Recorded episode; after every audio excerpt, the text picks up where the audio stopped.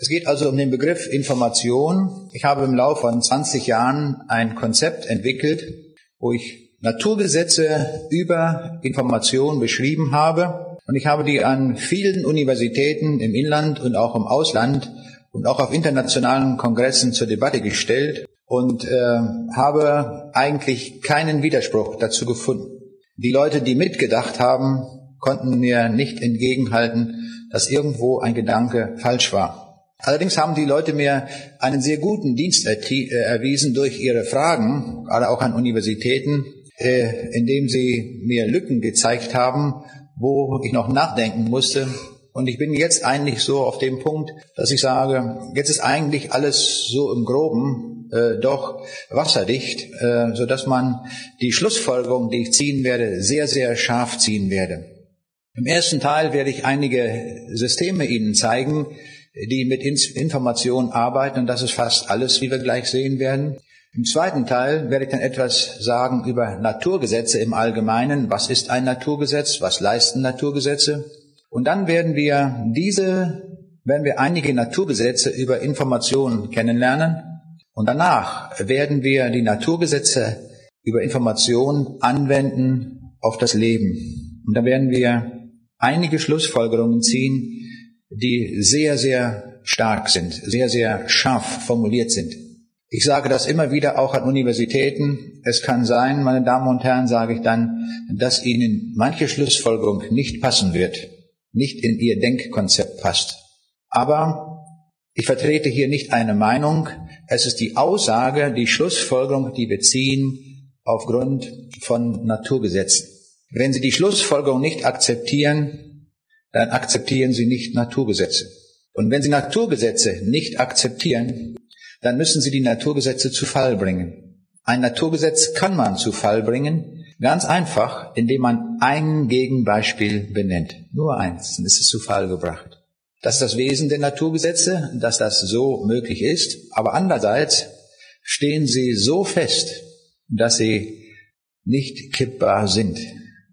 Und so will ich Sie einfach ein Stück weit hineinnehmen äh, in dieses Konzept der Information. Wenn wir uns die Wirklichkeit ansehen, in der wir leben, dann haben wir drei große zu unterscheidende Bereiche.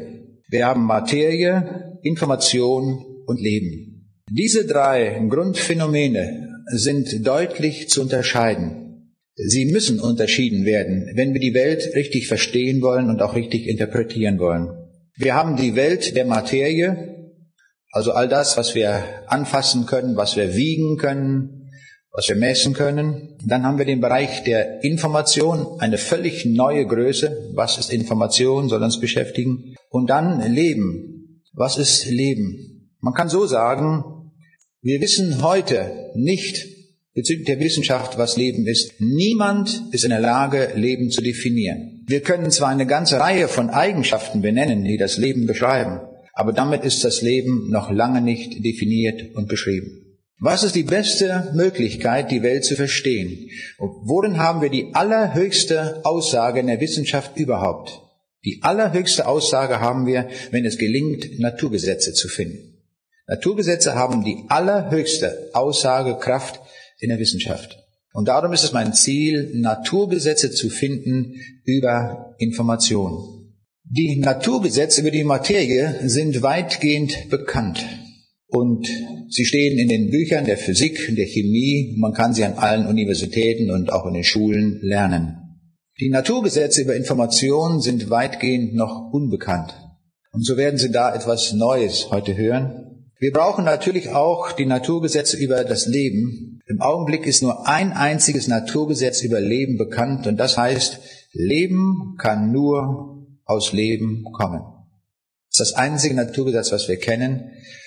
Das sind viele junge Leute. Das ist eine große Herausforderung für die jungen Leute, Naturgesetze über das Leben herauszufinden. Schauen wir uns einige Beispiele an, die mit Information arbeiten, einige Systeme.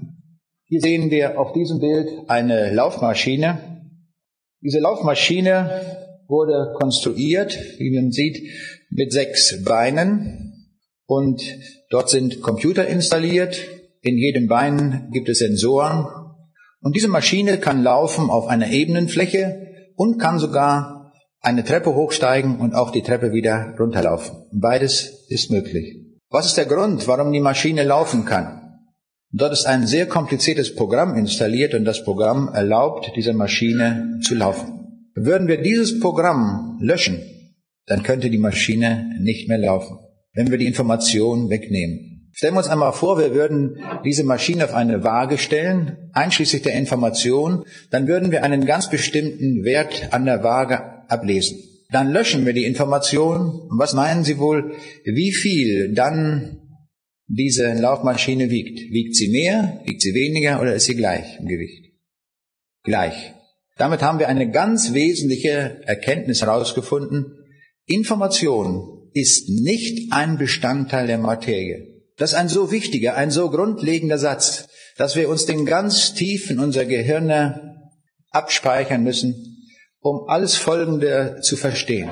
Viele Leute heutzutage meinen, Sie könnten Informationen dadurch erklären, dass sie ein Bestandteil der Materie sind. Das ist ein tiefer Irrtum. Es stimmt nicht. An so einem einfachen Beispiel kann man zeigen, die Information ist masselos. Sie ist also nicht Teil der Materie, sondern die Information ist eine geistige Größe. Das ist sehr, sehr wichtig zu verstehen und zu wissen. Auf diesem Bild sehen wir eine andere Laufmaschine. Die hat auch sechs Beine. Es ist eine Stabheuschrecke und diese Stabheuschrecke, die kann nicht nur eine Treppe hochsteigen und runter, wenn die Stufen entsprechend klein genug sind, sondern sie kann in allen beliebigen Büschen und Bäumen herumkrabbeln. Und zwar, wo sie noch nie gewesen ist. Das schafft die. Daraus können wir schließen, diese Stabheuschrecke braucht ein viel komplizierteres Programm, um das tun zu können. Würden wir auch bei diesem Programm, äh, bei dieser Stabheuschrecke dieses Programm löschen, dann könnte sie nicht mehr laufen. Wir sehen also, Information ist auch hier in diesem System eine unvorstellbar wichtige Größe, damit das überhaupt funktionieren kann. Auf diesem Bild sehen wir einen Roboter und der Roboter sitzt vor einer Orgel und das Bild gibt den Eindruck, als könnte der Roboter Orgel spielen. Ob er das wohl kann? Ja, er kann, ganz sicher. Er hat nämlich eine Fernsehkamera. Mit der Fernsehkamera liest er die Noten dann wird das in einem Programm umgesetzt und der Roboter hat Hände und Füße und so kann er die Orgel betätigen. Der hat sogar einen großen Vorteil gegenüber einem menschlichen Spieler, und dass er ohne zu üben, wenn man ihm ein beliebiges Blatt vorlegt, dann spielt er das vom Blatt ab. Ich möchte mal den Musiker sehen, der das auf Anhieb gleich kann. Der Roboter kann's. Der Roboter hat allerdings einen anderen Nachteil. Er kann kein bestimmtes Gewicht einer bestimmten Passage geben, so wie das ein menschlicher Spieler tun kann. Ein menschlicher Spieler kann eine ganz bestimmte Note hineinlegen, in dem, wie er spielt. Das kann der Roboter nicht. Auch in diesem System ist die Information eine äußerst wichtige Größe. Würden wir auch hier die Information löschen, dann wäre nichts mehr weiter möglich. Auf diesem Bild sehen wir eine schöne Kombination, und zwar hier eine Ameise mit einem Microchip, wie wir das so heute nennen, die in unseren Computern drin sind. Und vielleicht wird diese Ameise gerade trainiert, um die nächste Computergeneration zusammen zu basteln. Dieses Microchip repräsentiert Materie plus Information. Und die Ameise repräsentiert Materie plus Information plus Leben. Wir merken einen riesen Unterschied zwischen diesen beiden Systemen. Auf diesem Bild sehen wir eine Zeichnung, die aus dem Bereich des Maschinenbaus stammen könnte. Wir sehen da einen Stator, einen Rotor und alles, was so Maschinenbau dazugehört. Aber es ist nicht von Menschen gebaut und nicht von Ingenieuren erdacht, sondern es ist ein ganz kleines Detail am Kolibakterium. Das Kolibakterium hat nämlich sechs Elektromotoren. Diese Elektromotoren werden mit 0,2 Volt angetrieben und das Kolibakterium braucht diesen Antrieb, um sich in unserer Nahrung im Darm fortbewegen zu können. Das ist der Antrieb. Dieses Kolibakterium hat eine Masse von zwei mal zehn hoch minus zwölf Gramm. Unvorstellbar klein. Können wir uns gar nicht vorstellen, wie klein. Darum habe ich einmal zum Vergleich hier eine Stecknadel mitgebracht aus der Nähkiste meiner Frau.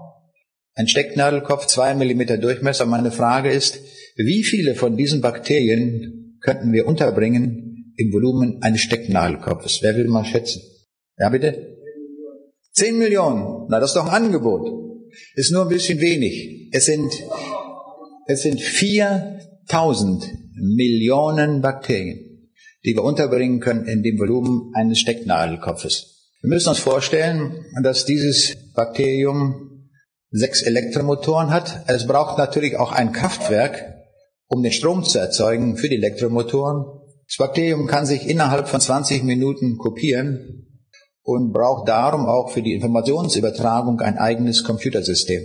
Das alles ist auf so kleinstem Raum untergebracht. Wir reden heute viel von Nanotechnologie. Das ist wirkliche Nanotechnologie. Niemand kann es bauen. Niemand kann das nachbauen.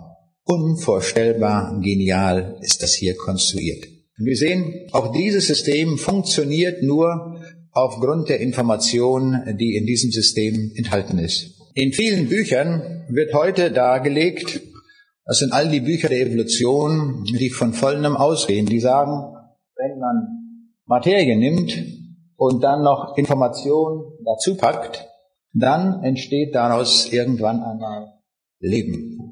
Und dieser Satz, diese Annahme ist tiefgehend falsch. Sie ist wissenschaftlich total daneben. Das muss ich ganz deutlich sagen weil Information eine geistige Größe ist und dadurch entsteht noch lange keine, kein Leben. Das ist etwas ganz grundlegend Verschiedenes. Außerdem kann man nicht Materie und nicht Materielles hier so addieren, wie das hier in dieser Gleichung dargelegt ist.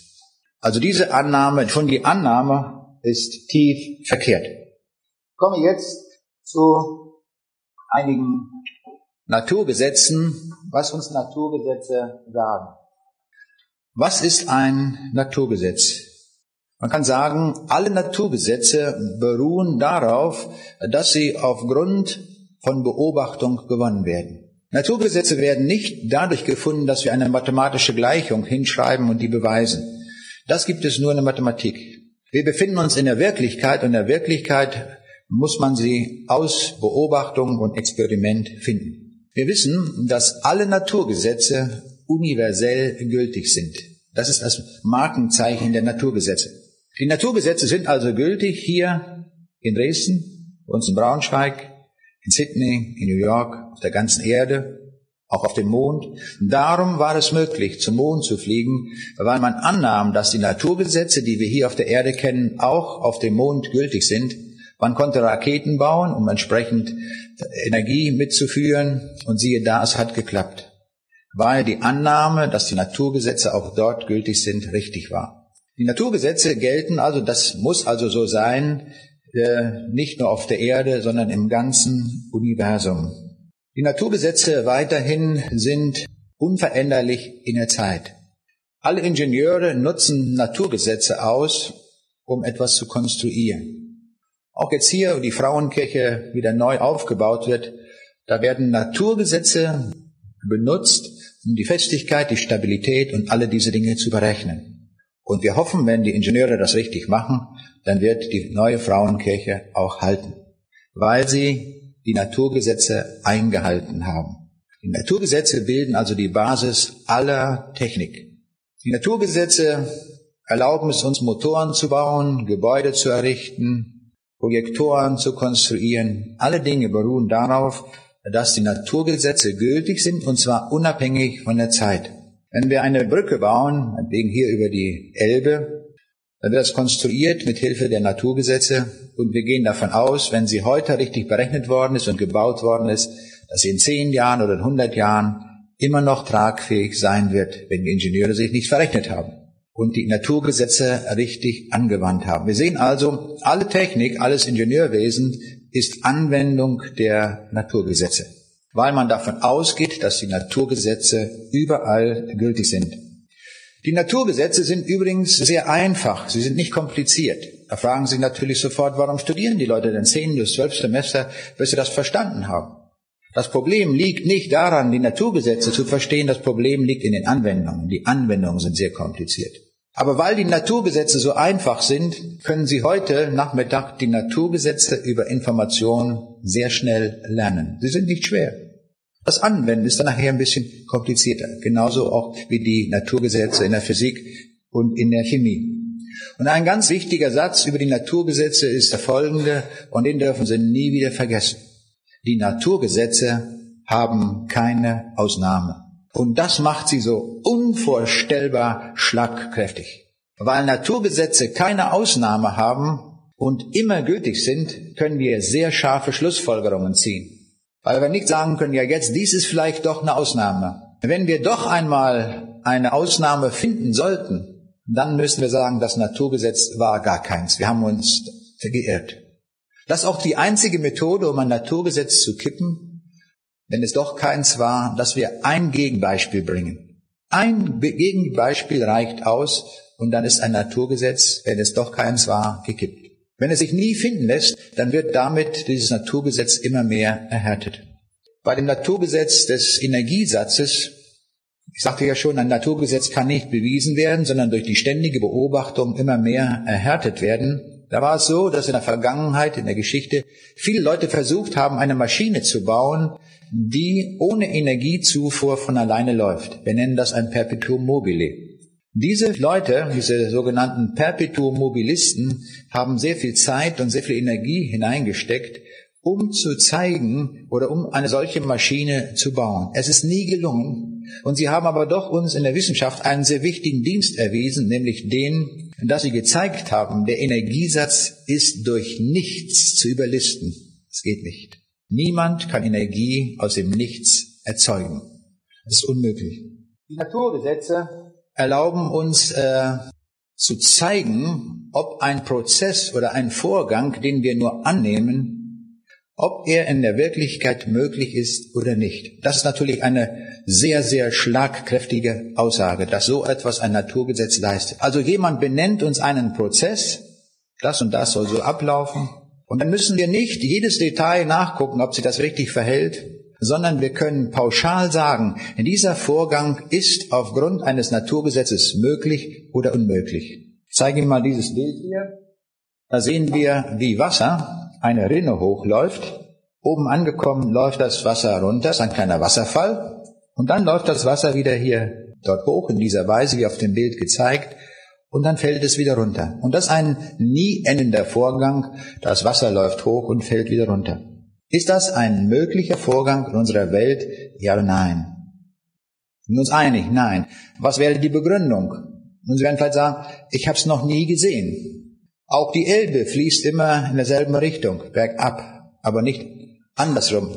Die Elbe fließt nicht zur Quelle hin. Das ist unsere Beobachtung. Das gilt für jedes Wasser, was wir irgendwo auf der Welt sehen, wie es sich bewegt. Die einfachere Antwort ist die, wenn wir es mit Hilfe eines Naturgesetzes begründen, wenn wir sagen, es gibt ein Naturgesetz und das sagt einfach nein. Das ist genug. Wir müssen jetzt nicht die einzelnen Wassermoleküle beobachten, was sie da tun, sondern wir sagen, es gibt den Energiesatz der Physik und der Energiesatz sagt schlicht und weg, das ist ein unmöglicher Vorgang. Nein, geht nicht. Da müssen wir uns nicht mit den einzelnen Molekülen herumplagen, was die nun wohl im Einzelnen machen, ob die sich anziehen oder abstoßen oder sonst irgendwas tun. Ist alles nicht nötig, sondern wir haben ein Naturgesetz und das Naturgesetz sagt einfach Nein. Das ist also eine sehr wichtige Konsequenz für die Anwendung der Naturgesetze. Wir werden später noch einen Vorgang kennenlernen und dann werden wir das alles anwenden, was wir jetzt gelernt haben. Ich werde Ihnen einen Prozess zeigen und dann werden Sie mir sagen, ob es ein möglicher oder ein unmöglicher Prozess ist. Jetzt haben wir das Grundlegende über Naturgesetze auch verstanden. Jetzt gehen wir weiter zum Begriff der Information. Der amerikanische Mathematiker Norbert Wiener hat Folgendes gesagt. Information is information, neither matter nor energy. Er hat gesagt, Information ist Information, weder Materie noch Energie. Das war ein sehr weiser Mann. Er hat etwas sehr Wichtiges bereits erkannt. Und er sagte, Information ist nicht Materie und Information ist nicht Energie, sondern Information ist etwas ganz anderes. Das ist ein sehr wichtiger Satz. Das hat er richtig erkannt. Nur Norbert Wiener hat uns eines nicht verraten, was Information denn ist. Er hat uns nur gesagt, was Information nicht ist. Wir wollen aber wissen, was Information ist. Und das werde ich Ihnen heute Abend, heute Nachmittag hier erklären. Was ist Information. Es ist nicht möglich, Information zu erklären mit Hilfe eines einzigen Satzes oder zwei oder drei. Information ist etwas komplizierter und darum benutze ich für die Definition von Information einen, ein komplettes Diagramm. Das sehen wir hier auf diesem Bild. Information hat fünf verschiedene Ebenen. Die tiefste Ebene ist die statistische Ebene, also wenn ich ein Buch nehme und die Buchstaben zähle oder so etwas tue, dann betreibe ich Statistik an Information. Ist nicht interessant für uns. Die nächste Ebene wäre die Syntaxebene. Und hier steht die Frage zur Debatte, welch ein Code wird verwendet, welche Zeichen verwendet man für die Informationsübertragung und auch bei einem Text, der vorliegt, welche Grammatik wird dort verwendet. Jede Sprache hat eine Grammatik, eine spezielle Grammatik, die von Sprache zu Sprache sehr unterschiedlich ist. Und alle diese Fragen, die auf der syntaktischen Ebene liegen, gehören zu dieser zweiten Ebene der Information, zur syntaktischen Ebene. Die nächste Ebene ist die semantische Ebene, auch vom Griechischen abgeleitet Semantik. Und die Frage ist, ob die Bedeutung verstanden wird, die da übertragen wird. Und wir sehen schon an diesem Diagramm auch, es gibt immer einen Sender und einen Empfänger oder auch mehrere Empfänger. Das heißt, alle diese fünf Ebenen, die hier dargestellt sind, die sind gültig auf allen fünf Ebenen der Information. So können wir fragen von der Senderseite her, ob die Information, ähm, die, die übertragen wird, richtig rüberkommt. Und von der Empfängerseite kann man sehen oder die Frage stellen, wurde diese Bedeutung verstanden? Die nächste Ebene ist die pragmatische Ebene und die spricht das Handeln an. Wir haben gesehen an den Beispielen, die Laufmaschine, der Roboter oder Kolibakterium oder was auch immer, alle diese Systeme arbeiten mit Informationen und als Folge der Information sehen wir immer eine Handlung, also ein Laufen, ein Orgelspielen oder was auch immer. Information hat eine Handlung zur Folge und das nennen wir Pragmatik. Und die höchste Ebene der Information, das ist die Apobetik. Und die Frage, die hier zur Debatte steht, ist, welches Ziel ist hier anvisiert vom Sender? Und auf der Empfängerseite können wir schauen, ob dieses Ziel auch wirklich erreicht wurde. Das sind die fünf Ebenen der Information. Damit haben wir schon die Definition für Information. Nun so ein paar Beispiele. Hier sehen wir so einige Zeichen auf diesem Bild und die Frage stellt sich, ob das wohl Information ist oder nicht. Wir leben ja in einem demokratischen Land, da kann man das einfach mal demokratisch abstimmen. Wer ist dafür, dass es Information ist? Bitte mal Hand hoch. Das ist eine gute Mehrheit. Und wer ist dagegen? Eins, zwei. Naja. Na noch jemand? Ja, wunderbar. Dankeschön. Wir leben im demokratischen Staat, da muss man eine Gegenmeinung haben. Jawohl. Dankeschön. Aber vier zu, weiß nicht, wie wir hier sind, zu 200 ähm, demokratisch unterlegen. Aber die Frage stellt sich wirklich, ist das Information oder nicht? Wir identifizieren das hier als die Hieroglyphen der alten Ägypter. Und man könnte durchaus sagen mit Berechtigung, das können vielleicht irgendwelche Tapetenmuster sein. Nicht? Irgendwo in so einer Pyramide, nicht wahr, in den Gräbern, die Toten lesen sowieso nicht. Also machen wir da nur so schöne Verzierungen als Tapetenmuster. Und so hat man auch in der Geschichte eine lange Epoche gehabt, wo man diese Zeichen nicht lesen konnte. Niemand wusste, was das bedeutet. Das änderte sich in dem Augenblick, als man den Stein von Rosette fand, diesen schwarzen Stein, und da sind drei Sprachen drauf verzeichnet. Unten, wie Sie gut sehen können, die griechische Sprache. Darüber ein demotischer Text und ganz oben die Hieroglyphen. Und als man diesen Stein fand, kamen die Leute auf eine gute Idee. Sie sagten, es ist dieselbe Information, nur dargestellt in drei verschiedenen Codesystemen. Es hat viel Forschungsarbeit gebraucht, aber es hat dazu geführt, dass man heute ohne weiteres die Hieroglyphen identifizieren kann. Ja, mehr noch, man kann die Hieroglyphen heute in jedem, an jedem Obelisken oder in den Gräbern der alten Ägypter lesen. Man versteht das weil man jetzt die Codevereinbarung kennt. Ein pfiffiger Programmierer hat einmal für einen Computer ein, äh, ein Programm geschrieben, und zwar in der Weise, dass da ein deutscher Text eingegeben wird und ein Plotter, der zeichnet dann die Übersetzung in hieroglyphischer Sprache. So sehen wir hier einen Text in Deutsch und darüber in Hieroglyphen. Man beherrscht das heute, man kann das also, weil man die Codevereinbarung kennt. Auch daran wird deutlich, Information ist eine geistige Größe. Nun kommen wir zu den Sätzen der Information, die Naturgesetze über Information. Und da will ich Ihnen einige nennen. Es gibt keine Information ohne einen Code. Immer brauchen wir ein Zeichensystem, ein Codesystem. Und jedes Codesystem beruht darauf, dass es durch freie Vereinbarung entstanden ist. Also überlegt, wie kann man das tun? Und so haben wir den Morsecode entwickelt. Wir haben unsere Zeichen, die wir für unsere Sprache verwenden, entwickelt. Auch die Hieroglyphen sind in ähnlicher Weise einmal so entstanden. Und wir stellen fest, wir beobachten, dass immer dann, wenn wir Informationen vorliegen haben, dass dazu ein Sender nötig ist. Also es gibt keine Information ohne einen intelligenten Sender. Wenn wir Informationen zurückverfolgen von irgendeiner Quelle, wo wir sie erhalten, stellen wir fest, dass am Anfang immer ein geistiger Urheber steht. Also Beispiel, wenn wir mit dem Auto fahren und hören das Autoradio, dann kommt zwar die Information aus dem Lautsprecher, aber der Lautsprecher, dieses mechanische Gerät, ist nicht die Quelle der Information. Manchmal müssen wir tausend Kilometer rückwärts gehen und wenn wir es tun, am Anfang steht dort ein Sender, ein intelligenter Autor, von dem die Information stammt. Ein weiterer wichtiger Satz, ein Naturgesetz über Information ist, dass Information immer nur durch einen Willen entsteht, also niemals von alleine. Also wenn Sie irgendwo in Urlaub sind und wollen äh, den zu Hause gebliebenen oder einem Freund äh, mitteilen, wie groß die Koteletts sind, die Sonne scheint und sowas, dann nehmen Sie eine Postkarte und schreiben das. Und dazu brauchen Sie ein Codesystem und vor allen Dingen Sie brauchen den Willen, das auch zu tun. Sie können so einen riesen Stapel Postkarten sich kaufen, aber wenn Sie nicht den Willen haben zu schreiben, wird er niemals Information erhalten. Dann sehen wir schon, Information entsteht nur dadurch, dass ein Wille zum Einsatz kommt.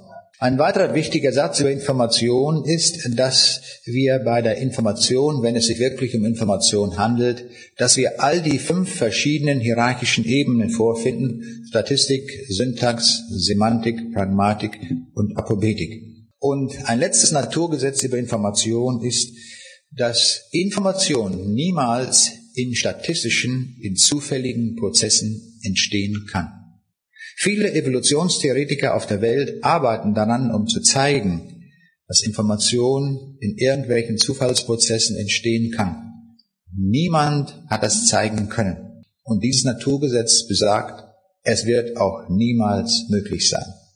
Wir wollen noch eine wichtige Eigenschaft über Informationen benennen, an der etwas Wesentliches deutlich wird über Information. Wenn wir uns zum Beispiel diese Schneeflocke anschauen auf diesem Bild, dann ist das repräsentiert, dieses Bild, die Realität einer Schneeflocke. Aber die Realität selbst, die Schneeflocke selbst, ist nicht Information. Jetzt müssen wir einen deutlichen Unterschied machen zwischen dem, was wir umgangssprachlich sagen. In unserer Umgangssprache verwenden wir natürlich sehr häufig das Wort Information, aber dann, wenn wir wissenschaftlich darüber reden, dann müssen wir genau definieren, was Information ist. Das muss sehr präzise geschehen. Und so müssen wir eine wichtige Eigenschaft von Information benennen. Information ist also nicht die Realität selbst, sondern ein kodiertes System über die Realität. Also einen Satz schreibe, wie hier in Englisch oder Deutsch, Schneeflocken haben eine hexagonale Struktur, dann ist dieser Satz, der dort steht, Information, aber die Schneeflocke selbst nicht. Obwohl wir umgangssprachlich sagen, wenn wir eine Schneeflocke unter ein Mikroskop legen würden, dann würden wir umgangssprachlich sagen, wir informieren uns über die Struktur der Schneeflocke. Das müssen wir sehr deutlich unterscheiden, was wir umgangssprachlich sagen und was wir in der Wissenschaft jetzt deutlich artikulieren.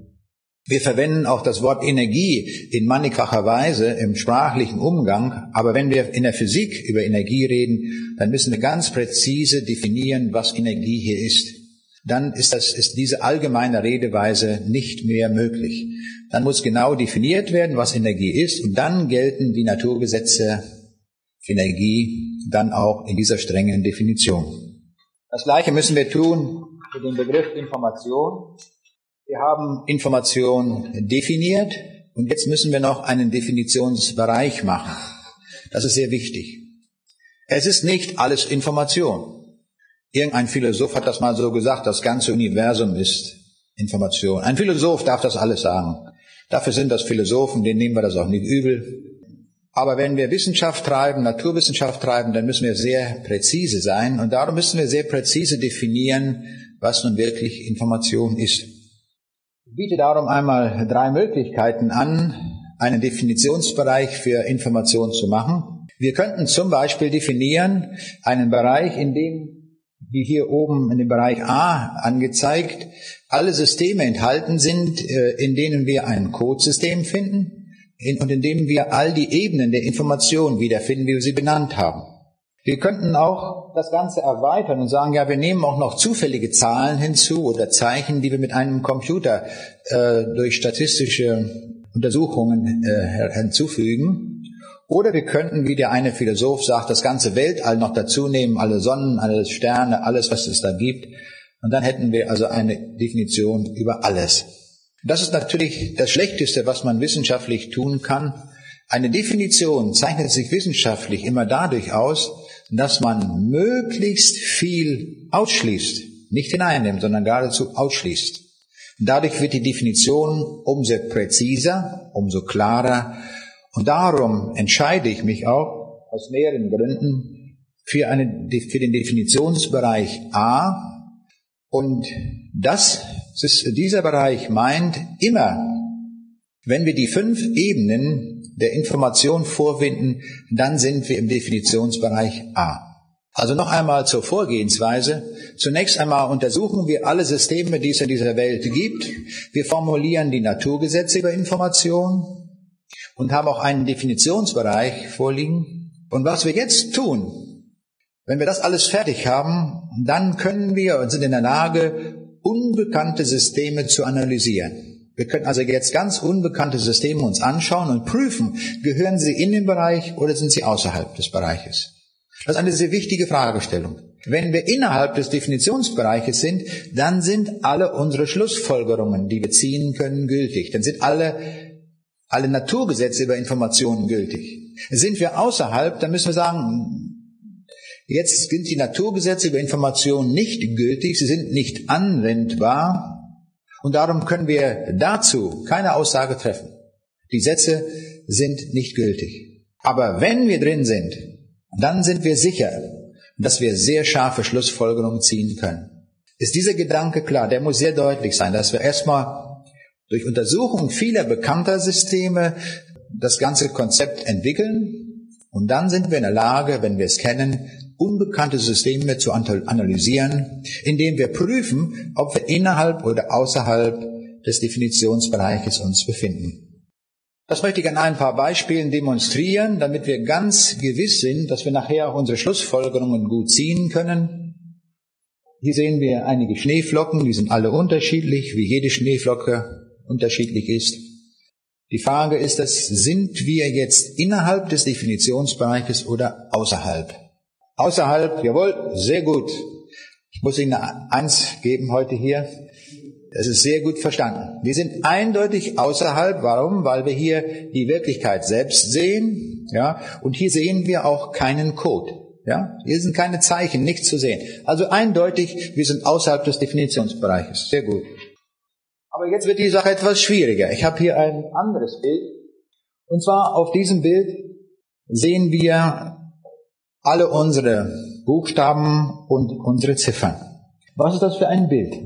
Der schwedische Fotograf Kjell Sandvit war es, er entdeckte auf einem Schmetterlingsflügel den Buchstaben F. Er war ganz erstaunt, auf einem Schmetterlingsflügel einen Buchstaben zu finden. Und hatte sich überlegt, kann es sein, dass ich noch weitere Buchstaben finde? Und er ging mit seinem Mikroskop auf den Flügel hin und her und suchte, und was fand er? Nichts. Er gedacht, ich muss vielleicht die Arten der Schmetterlinge variieren. Und so hat er andere Schmetterlinge untersucht. Und dieser gute Mann war 15 Jahre unterwegs in 30 verschiedenen Ländern. Und dann war er mit dem Alphabet fertig. Und das ist sein Ergebnis. Wir sehen alle unsere Buchstaben und auch die Ziffern von 0 bis 9. Jetzt ist meine Frage, ist das wohl Information? Nein, sehr gut. Das sind einfach Strukturen, die wir auf den Schmetterlingsflügeln finden, da finden wir riesige oder sehr verschiedene Ornamente. Und wenn man mit dem Mikroskop mal hin und her wandert, dann findet man manchmal ein Detail, das sieht aus wie ein Schmetterling, äh, wie ein Buchstabe. Mal wie ein O, mal ein A. Wir sehen sowieso, die sind auch von der Art sehr unterschiedlich. Sie sind nur ähnlich unseren Buchstaben. Und ich bin davon überzeugt, wenn der nochmal 15 Jahre unterwegs ist, dann findet er auch noch das griechische Alphabet und auch das russische, das kyrillische Alphabet. Das sollte wohl möglich sein in der Vielzahl der möglichen Strukturen, die es da gibt. Jetzt möchte ich ein sehr, sehr schwieriges Beispiel nehmen. Aber das müssen wir tun, damit wir uns zurechtfinden, äh, um Informationen richtig beurteilen zu können.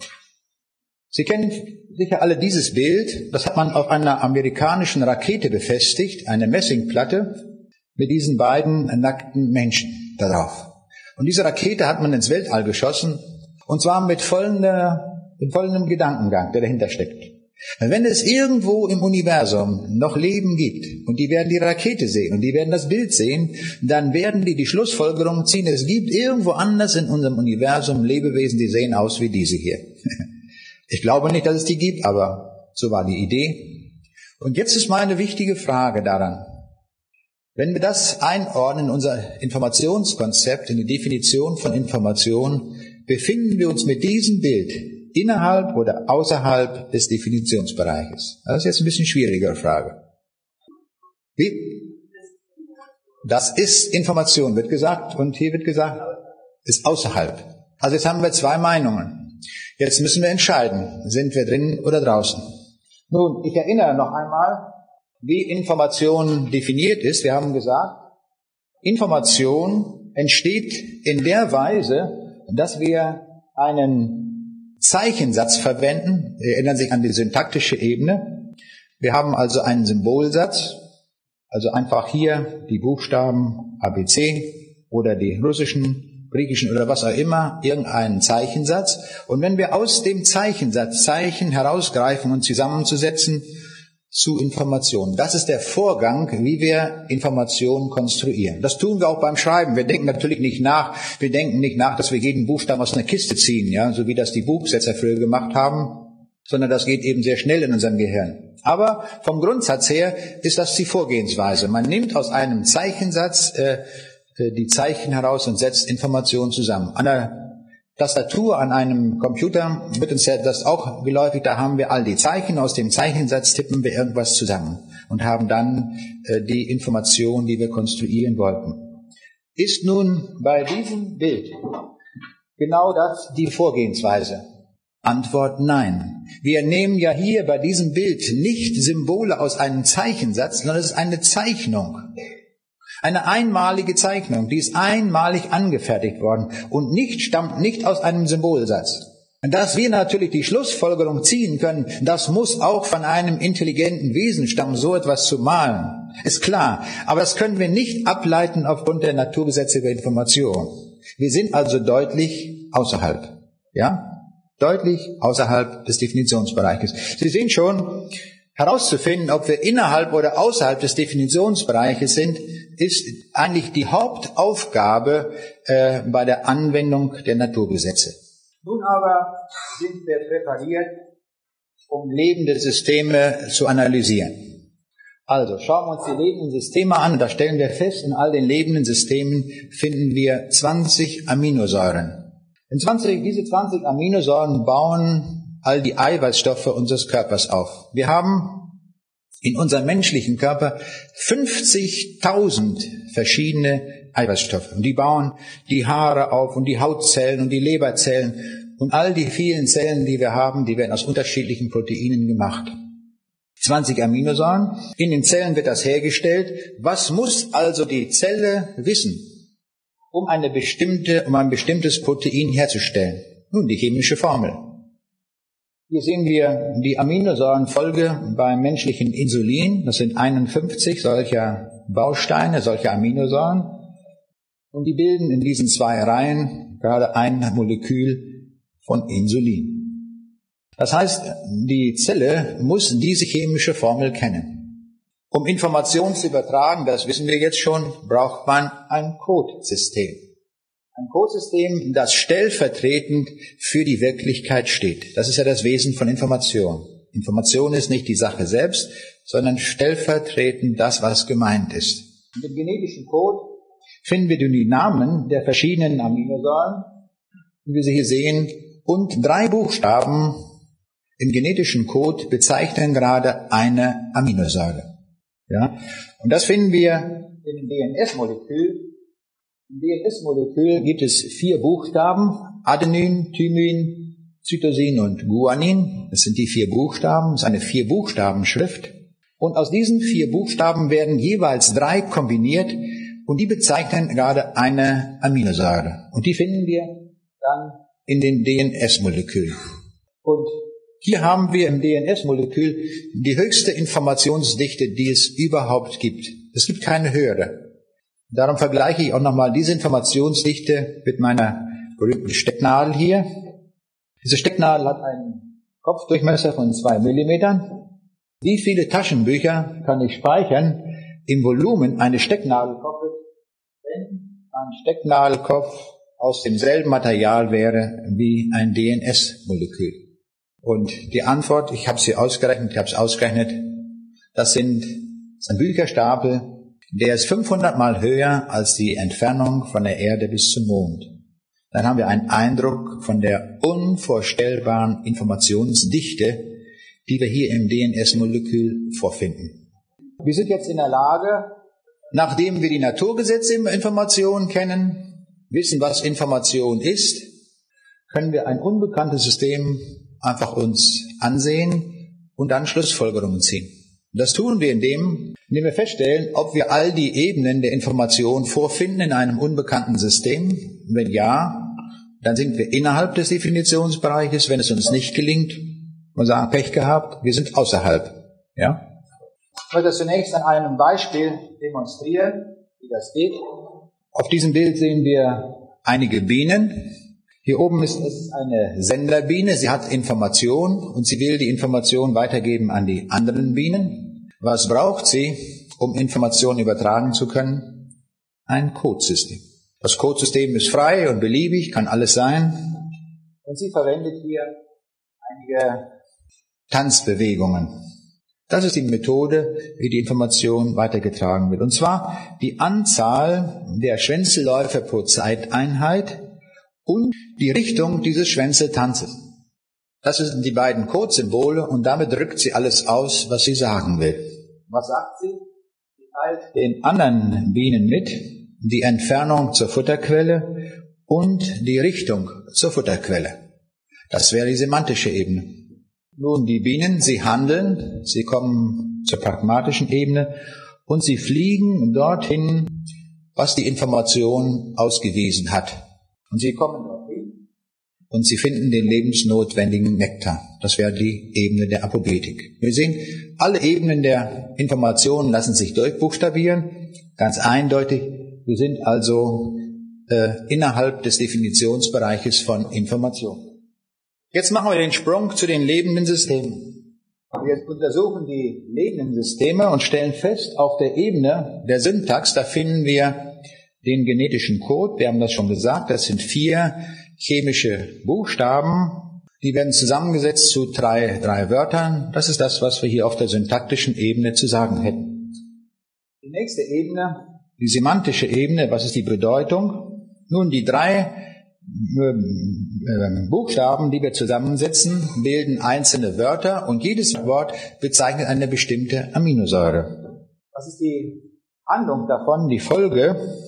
Wir nennen das den Translationsvorgang in der Biologie, die Konstruktion, die Herstellung aller Funktionen, die Ausführung des gesamten ähm, Organismus.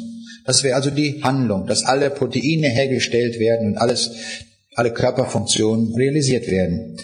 Und was ist das Ergebnis? Die Existenz des Lebens. So, jetzt kann ich die Frage stellen, befinden wir uns jetzt innerhalb oder außerhalb des Definitionsbereiches von Information? Richtig. Wir befinden uns eindeutig innerhalb des Definitionsbereiches und damit können wir sagen, alle Naturgesetze über Information sind jetzt gültig und anwendbar. Ja? Das ist jetzt klar. So, und das wenden wir jetzt an. Jetzt wenden wir die Sätze an, das ist ein unbekanntes System, und wir kommen nun zu den Schlussfolgerungen. Die erste Schlussfolgerung, die wir ziehen können, ich nenne jetzt mehrere Schlussfolgerungen, die erste ist, weil wir in den DNS-Molekülen uns überzeugt haben, dass dort Buchstaben drin stehen, Zeichen mit Bedeutung, können wir die Schlussfolgerung ziehen, dass diese Information einen Sender braucht. Also es ist notwendig, dass diese Information einen Sender hat. Jedes Konzept, jede Idee, die uns angeboten wird, wo kein Sender vorkommt, ist falsch.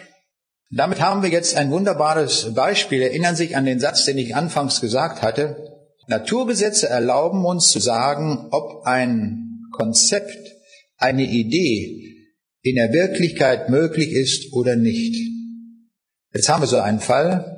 Das Evolutionssystem, da wird gesagt, es ist, braucht keinen Sender, braucht keinen Urheber. Das ist die Grundidee aller Evolutionsgedanken, die es da gibt. Wir sehen aber hier, da wir Informationen gefunden haben und Information immer einen Sender braucht, ist dieses Konzept grundlegend falsch. Ist einfach falsch. Es ist nicht mehr nötig, jetzt im Detail zu graben, ob irgendein Fossil noch diese oder jene Aussage trifft oder ob man aus dem Konzept von Mutation und Selektion irgendetwas ableiten kann. Also irgendwelche Details zu untersuchen, ist nicht mehr nötig. Denn ein Naturgesetz sagt nein, das genügt. Mehr ist nicht nötig. Sehen daran die Schlagkräftigkeit von Naturgesetzen. Wir kommen zu der nächsten Schlussfolgerung, die wir auch daraus ziehen können. Wir haben gesehen, dass die Information in den DNS-Molekülen unvorstellbar dicht gespeichert ist, also ein äußerst geniales Konzept, was wir dort vorfinden. Und so können wir die Schlussfolgerung ziehen, dieser Sender muss extrem intelligent sein. Extrem, nicht nur ein bisschen.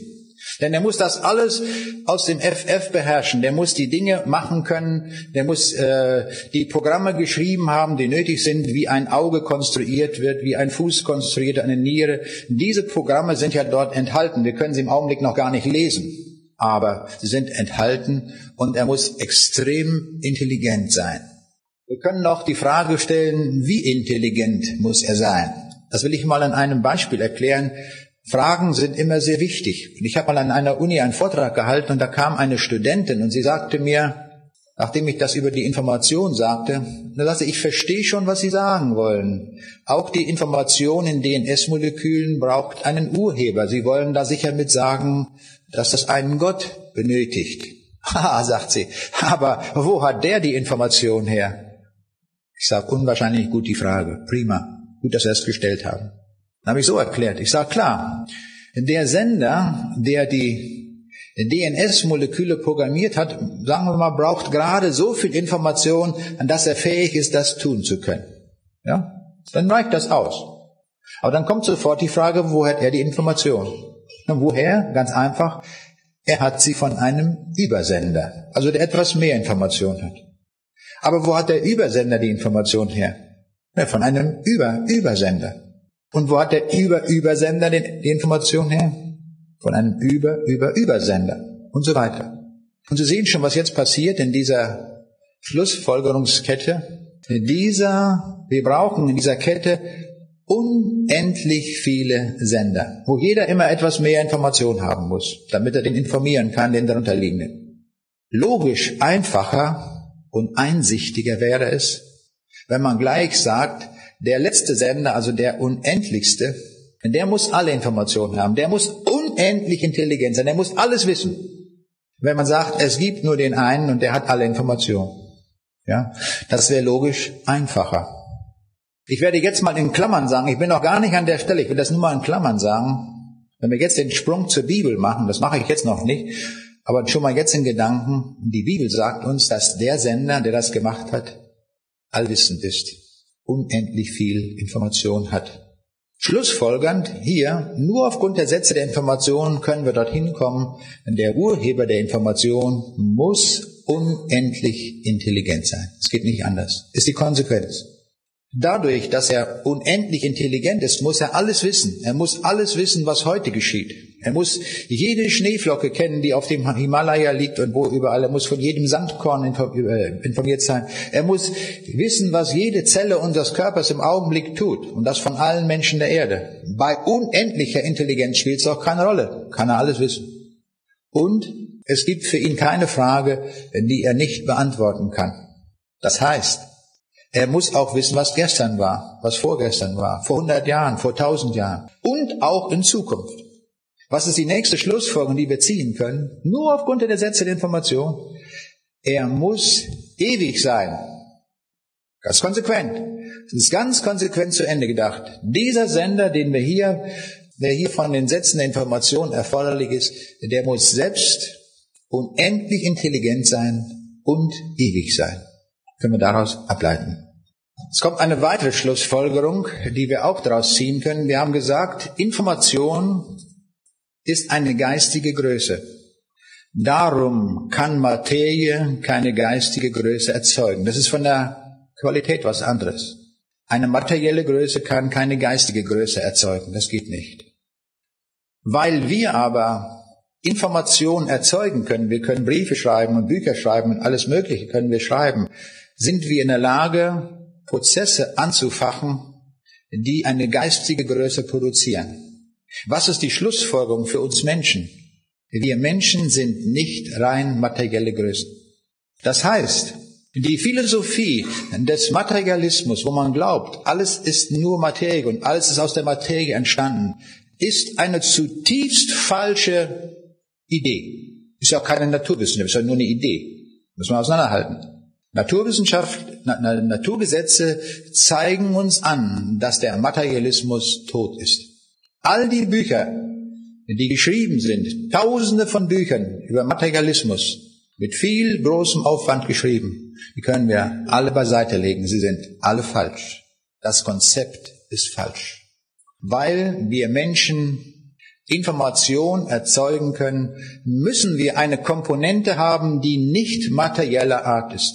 Wir müssen eine nicht materielle Komponente haben. Materie haben wir, das sehen wir alle. Aber wir müssen eine nicht materielle Komponente haben. Jetzt sage ich wieder in Klammern den Sprung zur Bibel. Da sind wir aber jetzt im Augenblick noch gar nicht, nur dass wir es jetzt schon mal sagen. Und die Bibel sagt uns, dass der Mensch besteht aus Leib, Seele und Geist. Der Leib ist der materielle Anteil und Seele und Geist sind die nicht materiellen Komponenten. Jetzt können wir auch sagen, bezüglich des Senders, dieser Sender, von dem wir geredet haben, der ja die Information gemacht hat, er selbst muss wie sein? Er muss mindestens auch eine nicht materielle Komponente haben. Vielleicht hat er nur eine geistige Komponente, eine nicht materielle Komponente.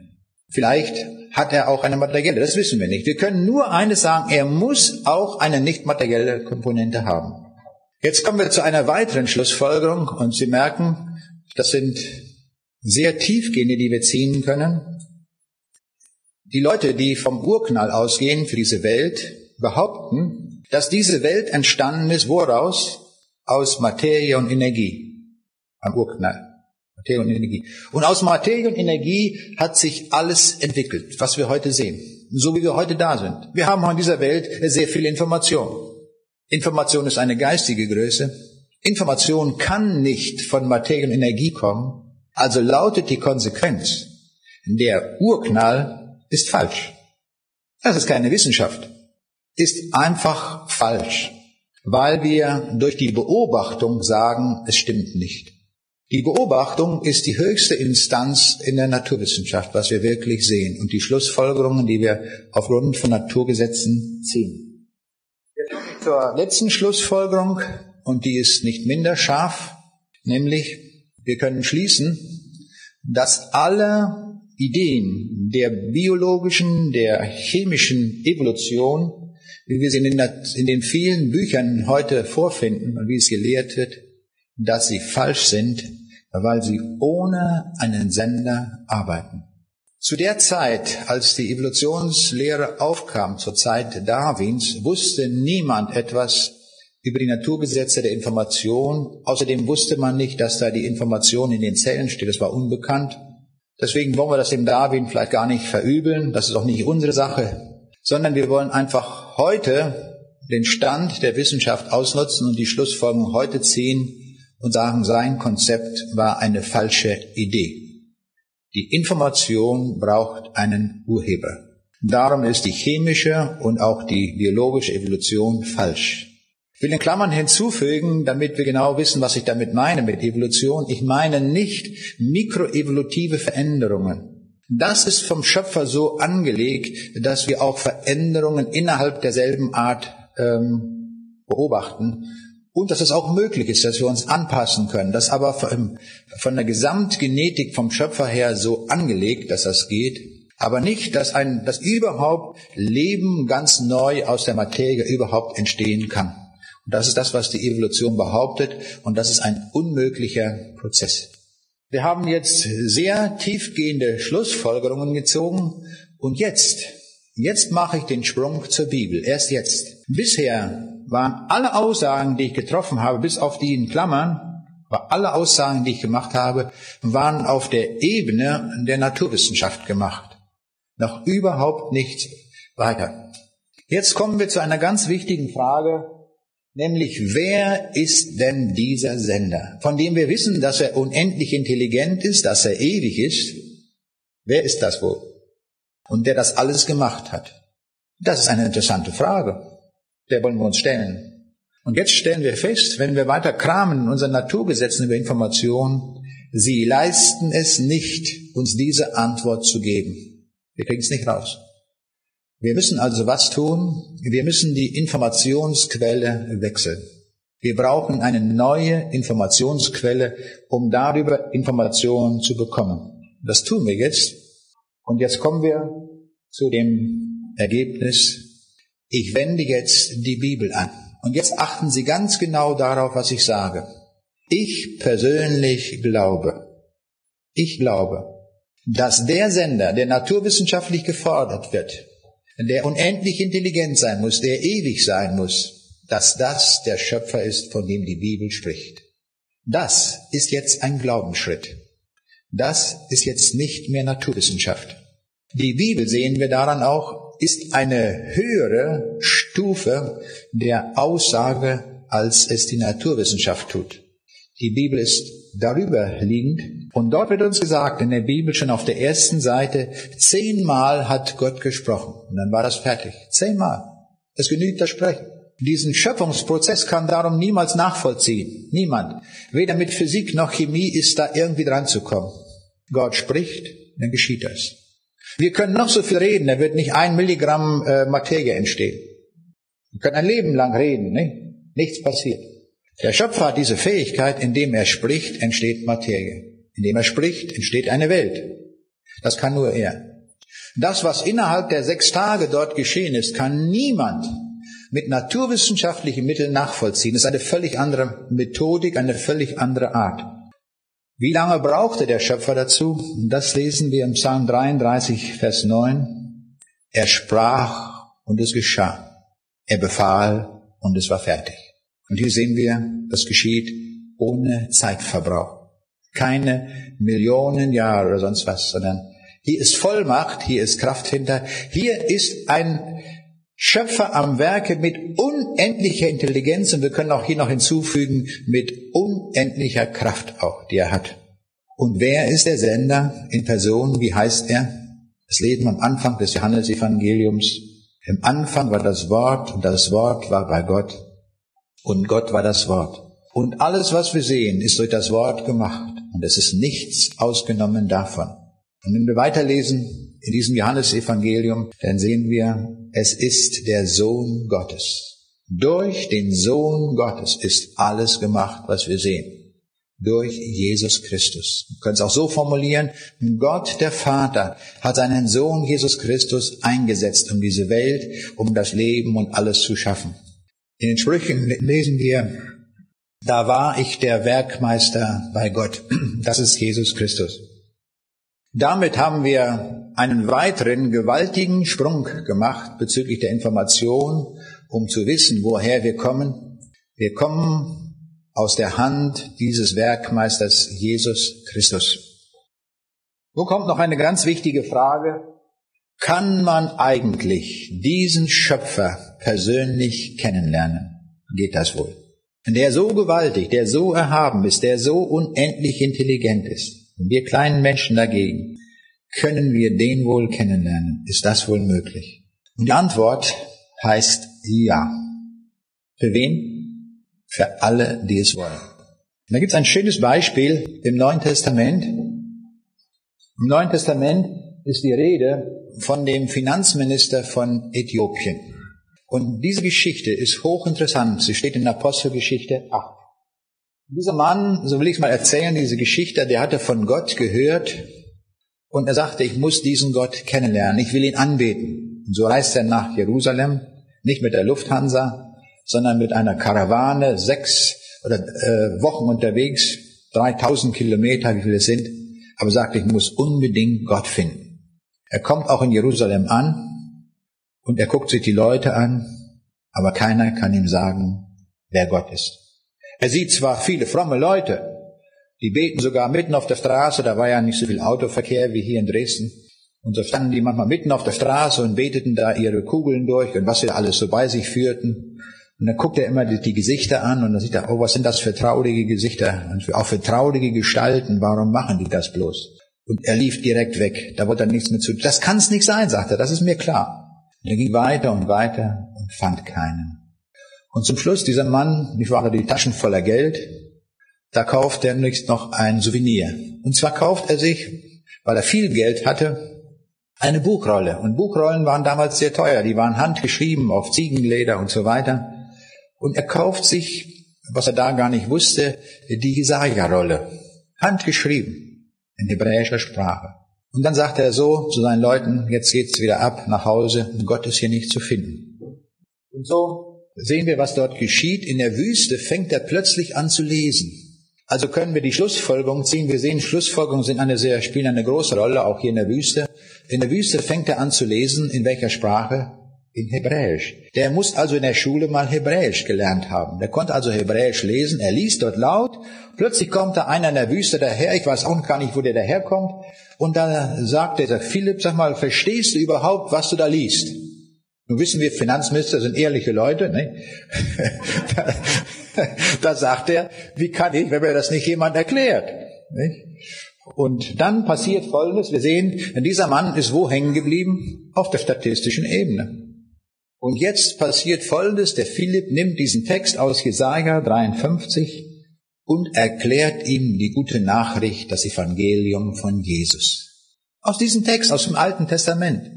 Und ich kann mir vorstellen, dieses Gespräch hat sich vielleicht so abgespielt, und wird er gesagt haben, der hat ja gelesen, er, er, er, sagen wir, Rede in Jesaja 53, wer ist dieser er? Da sagt der Philipp äh, nur ganz einfach, dieser Philippus, der sagt, nun, das war vor einigen Wochen vor den Toren Jerusalems, da wurde hier Jesus Christus gekreuzigt. Ist der Sohn Gottes gewesen, er starb für die Sünden der Menschen. Und der Finanzminister, nicht, der ist ja nun pfiffiger Bursche, sagt, stopp, stopp, stopp, stopp, stopp, stopp, was du da sagst, das glaube ich nicht. Das kann nicht sein. Also höchstwahrscheinlich bist du ein Lügner. Denn hier, ich kann dir zeigen, Zertifikat von meiner Rolle, über 700 Jahre alt. Und nun erzählst du mir, das Ding ist hier gerade erst, äh, äh, das ist vor sechs Wochen passiert. Das kann nicht sein. Doch, sagt er, geht zusammen, beides.